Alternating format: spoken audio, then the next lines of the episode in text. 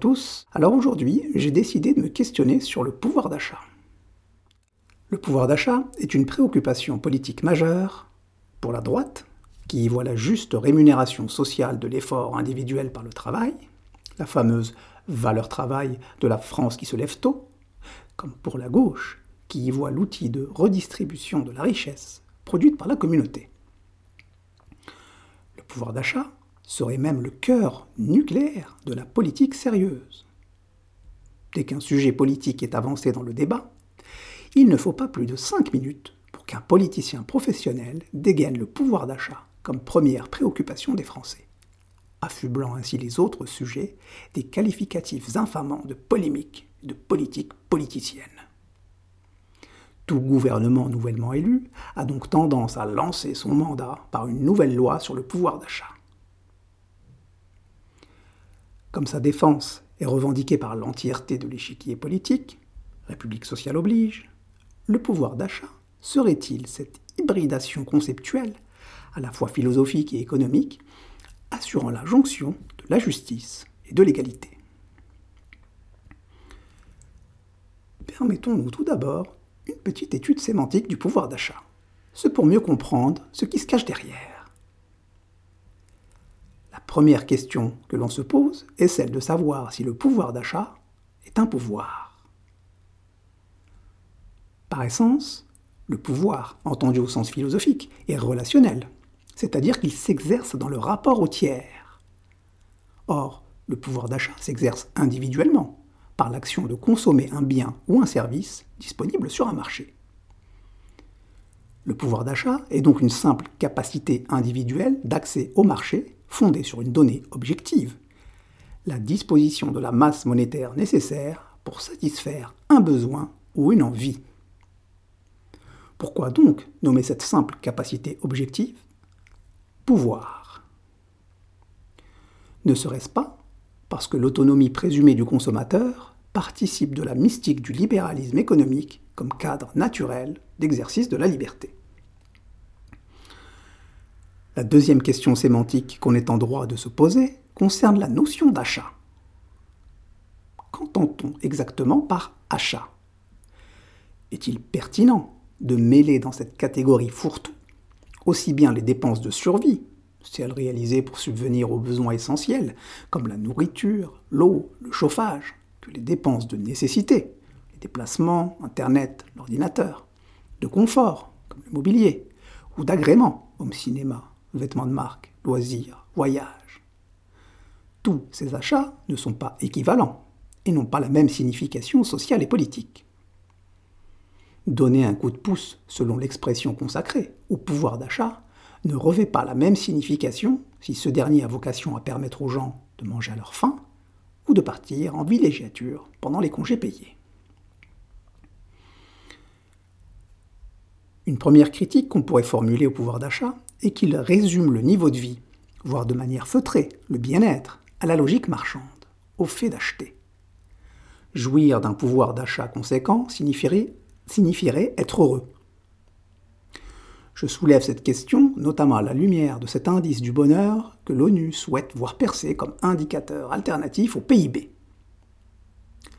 On peut donc légitimement se questionner pour savoir si l'on peut être heureux en dehors du marché si l'on est vraiment heureux dans le marché, et si c'est là le lieu pour l'être. La deuxième critique qu'on pourrait formuler au pouvoir d'achat est qu'il individualise le rapport à la richesse, dont la création répond pourtant à une logique collective, et invisibilise les rapports de classe en incluant dans le revenu disponible aussi bien les revenus du travail que ceux du capital et du patrimoine, mais aussi les prestations sociales. Ce revenu donne accès à un marché sur lequel les prix sont les mêmes pour tous. À l'occasion de la nouvelle politique de sobriété énergétique souhaitée par l'État, que penser de ces propositions visant à indexer les prix sur les revenus? Serait-ce là une rupture insupportable du principe d'égalité? Ou une simple mesure équitable de bon sens? La dernière critique qu'on pourrait formuler au pouvoir d'achat et qu'il nie tous les autres moyens d'accès aux biens et services, comme le troc ou l'entraide, et de production individuelle de ressources via la maîtrise de certains savoir-faire, entretien d'un potager, couture. Et pourtant, ceux-ci peuvent avoir un impact réel sur le niveau de vie en ayant cette particularité de se situer en dehors du marché. Le pouvoir d'achat, qui se veut être un indicateur objectif, a valeur quasi scientifique par son mode de calcul. N'est-il donc pas surtout un indicateur politique, voire même civilisationnel? Et quid du rôle des choses immatérielles, comme la transcendance ou la foi, dans la construction du niveau de vie et surtout du bien-être? Si des questions se posent, le concept, lui, parfois, se repose. Et quand le concept se repose, c'est le bruit qui pense. Musique, maestro.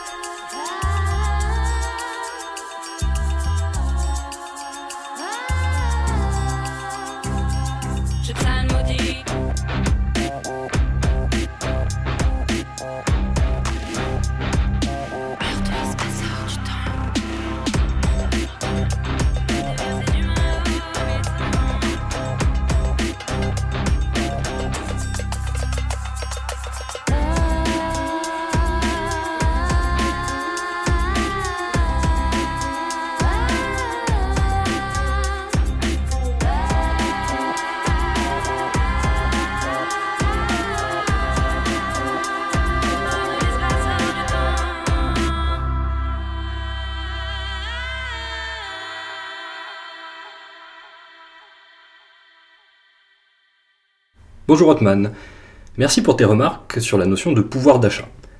Il est toujours intéressant d'interroger l'impensé des politiques publiques, de montrer que ce qui semble aller de soi peut comporter des biais idéologiques ou avoir des implications indésirables.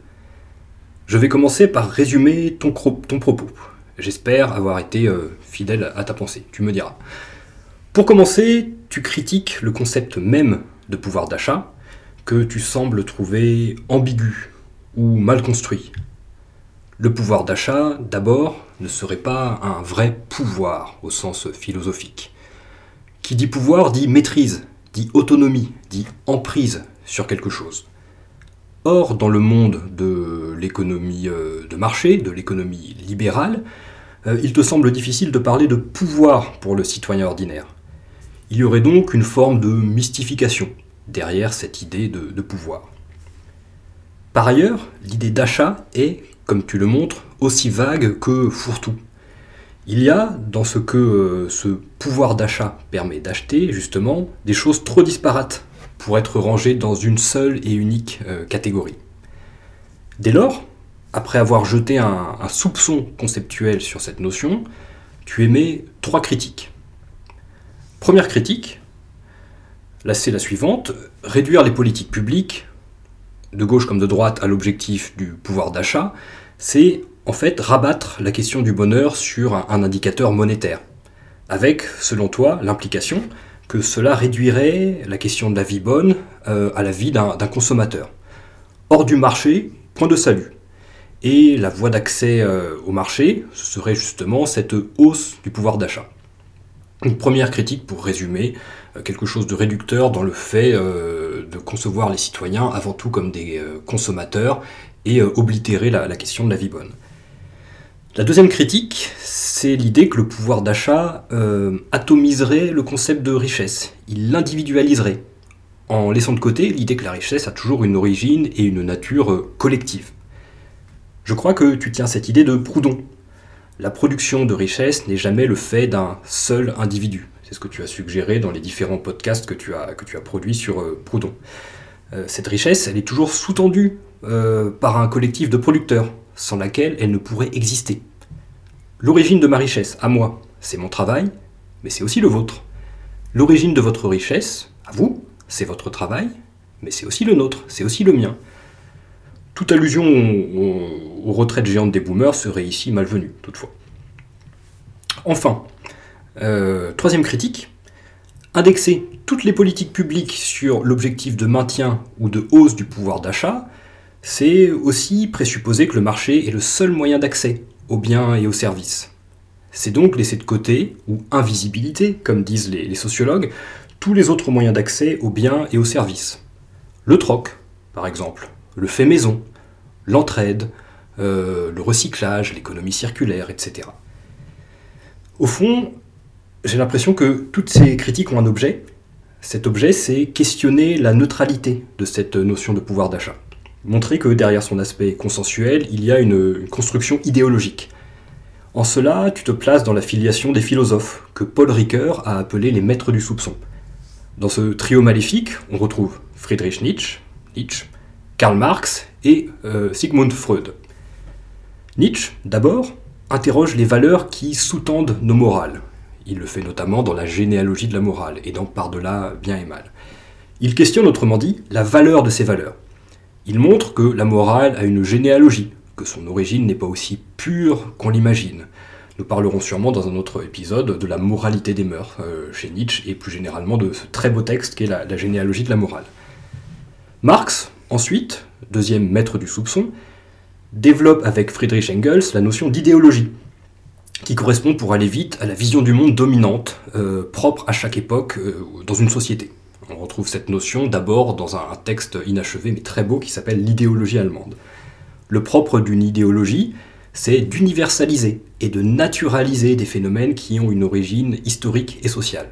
Donc universaliser, c'est-à-dire dire que c'est universel, que c'est commun à tous les humains, et naturaliser, ça veut dire réduire un phénomène construit, historique et social, à quelque chose de naturel, donc de, présent partout, d'universel. L'idéologie euh, du monde capitaliste nous fait ainsi penser, selon les marxistes, que le marché est un mode de fonctionnement économique universel, et que le capitalisme serait le système économique le plus conforme à la nature humaine.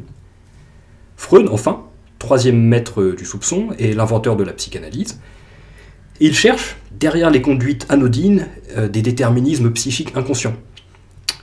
Par exemple, moi qui crois être un cœur pur, et qui crois bien agir par pure bonté d'âme, je suis peut-être mu par des désirs inconscients, beaucoup moins purs. Mon désintéressement moral apparent n'est peut-être qu'une forme détournée de jouissance, ou l'expression d'une pulsion de mort.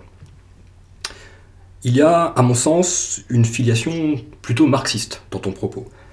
Le pouvoir d'achat serait ainsi une construction idéologique, qu'il faudrait relier à son concept, à son contexte pardon, socio-économique, le monde capitaliste et libéral.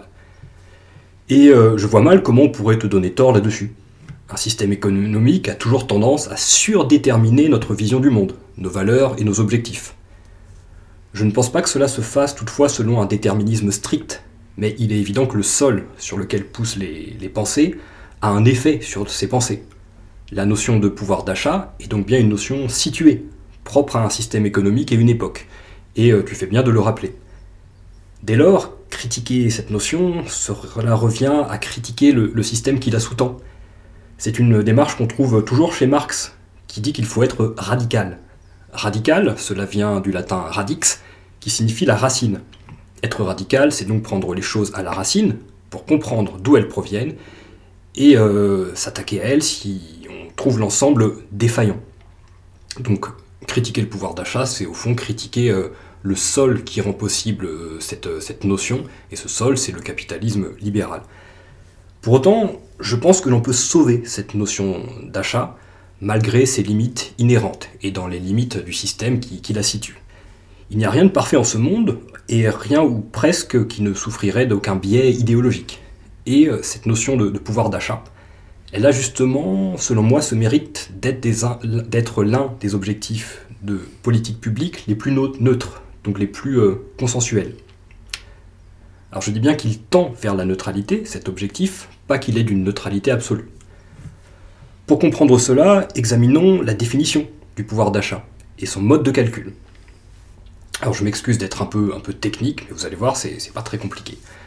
Le pouvoir d'achat, c'est la quantité de biens et de services qu'un ménage peut consommer selon son revenu disponible en fonction de l'évolution du niveau des prix. Son mode de calcul, j'ai fait mes recherches sur Internet, c'est le suivant. C'est revenu nominal, c'est-à-dire le revenu visible sur la fiche de paye, ou le revenu général tel qu'on peut le voir euh, avec différents indicateurs, divisé par l'indice des prix fois 100. Donc revenu nominal divisé par indice des prix fois 100. Euh, on peut observer ici que l'indice des prix, ce qui est pris en compte, il ne peut pas être totalement neutre. Pourquoi? Parce qu'il est calculé par l'INSEE en fonction d'un panier de biens et de services, avec tout ce que ce panier peut avoir de, partiellement arbitraire. Bref, ce n'est pas un indicateur parfaitement neutre et rien n'est parfait en ce bas monde. Toutefois, lorsque le pouvoir politique affirme vouloir augmenter le pouvoir d'achat des citoyens, et qu'il en fait leur préoccupation première, je n'interprète pas cela forcément comme une réduction des administrés au statut de, consommateurs sans âme. Je ne pense pas qu'il s'agisse de dire que le marché euh, résume tout. Avec son revenu disponible, en effet, chacun est libre de dépenser son argent comme il le souhaite. Cet argent n'est qu'un intermédiaire qui permet à l'individu d'atteindre plus ou moins aisément la vie qu'il souhaite mener. Et lorsqu'un responsable politique cherche à augmenter le pouvoir d'achat, on peut voir, si on est généreux, cela comme une tentative d'augmenter la puissance qu'aurait chacun de se réaliser, quelles que soient ses aspirations, quelles que soient ses normes et ses valeurs. On peut prendre deux exemples. Prenons l'exemple fictif de Noémie, aide-soignante, qui rêve de pouvoir rénover sa maison et de faire un voyage par an avec sa famille. Une hausse de son pouvoir d'achat lui permet d'aller au bout de ses aspirations, euh, somme toute assez, banales, assez communes. Second exemple, euh, Balthazar, professeur de physique-chimie, et qui rêve de devenir l'homme le plus tatoué d'Europe. Une hausse de son pouvoir d'achat lui permettra peut-être de recouvrir enfin son gros orteil droit qui restait désespérément blanc. Cet objectif donc de pouvoir d'achat me paraît préférable à d'autres objectifs, moins neutres, en ce que cet objectif évite le piège et le risque de ce que le philosophe Ruwen Ogien appelle le paternalisme. Le paternalisme, on le retrouve en morale, on le retrouve aussi en politique. En politique, c'est cette attitude qui consiste à penser que le pouvoir est mieux à même de savoir ce qui est bon pour l'individu que l'individu lui-même. Être paternaliste, c'est ainsi se considérer comme un père aimant et protecteur pour des citoyens adultes qui n'en demandent pas tant. Rien à voir ici, je le précise avec la notion de patriarcat, qu'il serait par ailleurs intéressant d'examiner à un autre moment. En visant la hausse de mon pouvoir d'achat, L'État contemporain ne se place pas au-dessus de mon épaule en me demandant s'il est vraiment intelligent de continuer à garnir ma collection de pins ou d'investir dans les crypto-monnaies. La question de la vie bonne est ainsi laissée à l'appréciation de chacun, ce qui me semble être un critère important pour déterminer si nous avons un État respectueux des euh, libertés individuelles.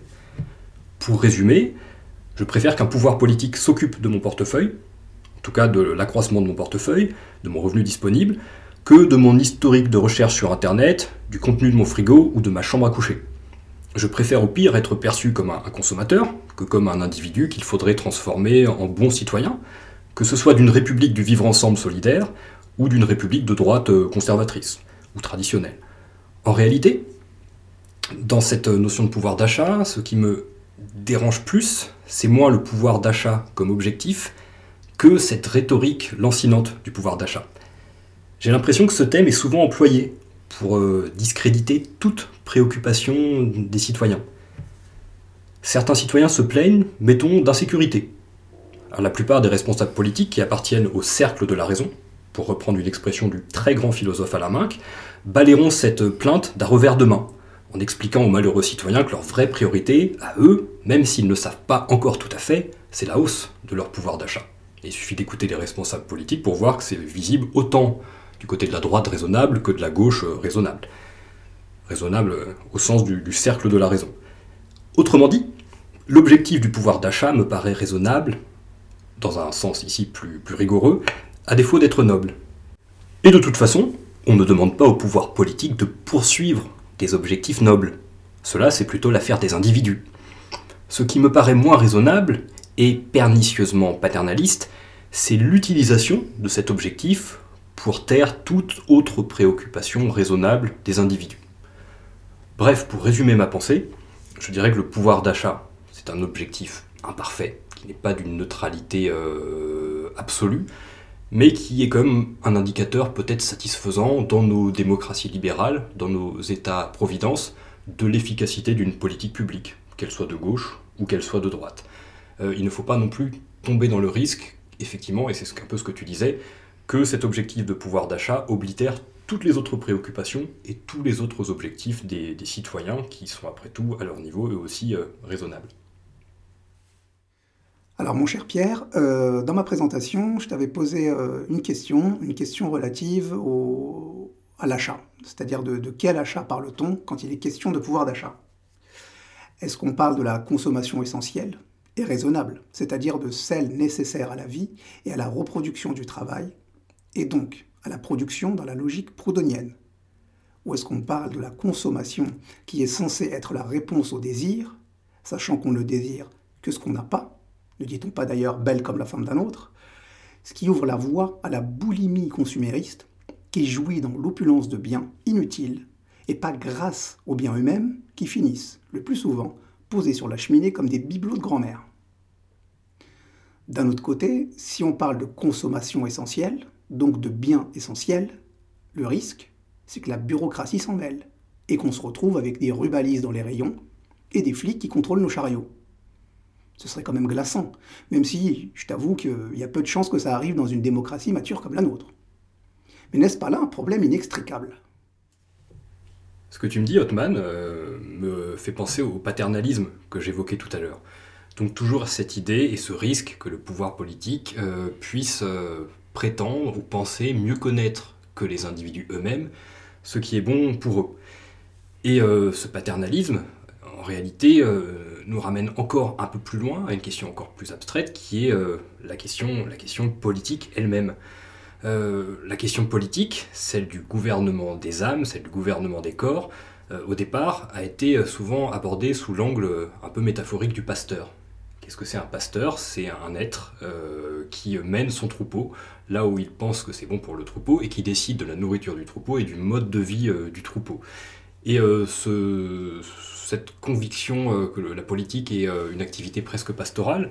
On la trouve par exemple dans la philosophie grecque, on la trouve chez Platon, on la trouve aussi euh, très souvent dans les, trois monothéismes, avec cette idée que le, gouvernant est une sorte de, chef ou de père, alors souvent à l'image du divin ou une émanation du divin.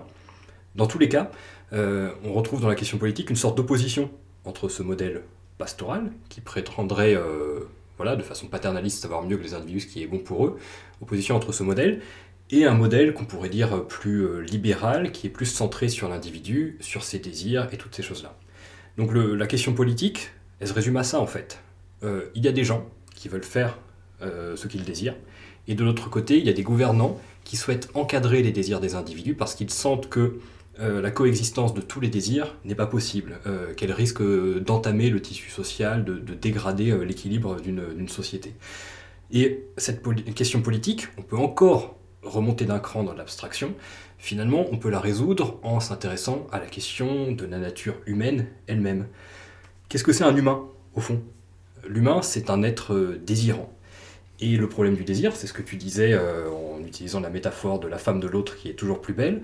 Le problème de ce désir, c'est que il renaît sans cesse, un peu comme un phénix. Il renaît en permanence euh, de ses cendres.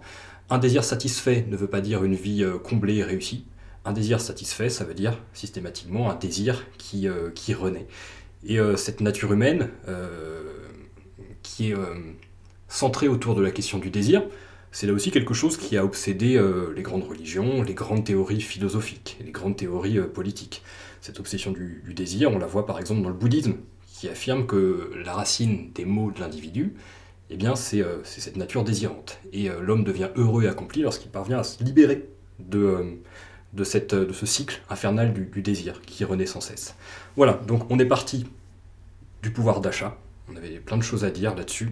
Je pense qu'on est remonté ensuite euh, vers la question euh, bah, de l'action politique, avec tout le paternalisme euh, qu'elle engage, qui est toujours un, risque. Parler de paternalisme, on, s'est rendu compte que ça nous ramenait encore plus haut à la question politique. La question politique, c'est la question du rapport entre une société et ses chefs, et la question même de la légitimité de ses chefs. Et cette question politique, enfin, nous a mené à la question encore plus générale de la nature humaine et de ce qui semble la constituer, c'est-à-dire ce, ce désir. Ce désir qui est à la fois quelque chose de positif. Euh, il y a une phrase très connue de Hegel qui dit que rien de grand ne s'est fait dans l'histoire sans passion. Et la passion principale, c'est le désir. Et il y a aussi quelque chose dans ce désir de, négatif, euh, qui est cette fuite en avant perpétuelle de, l'humanité.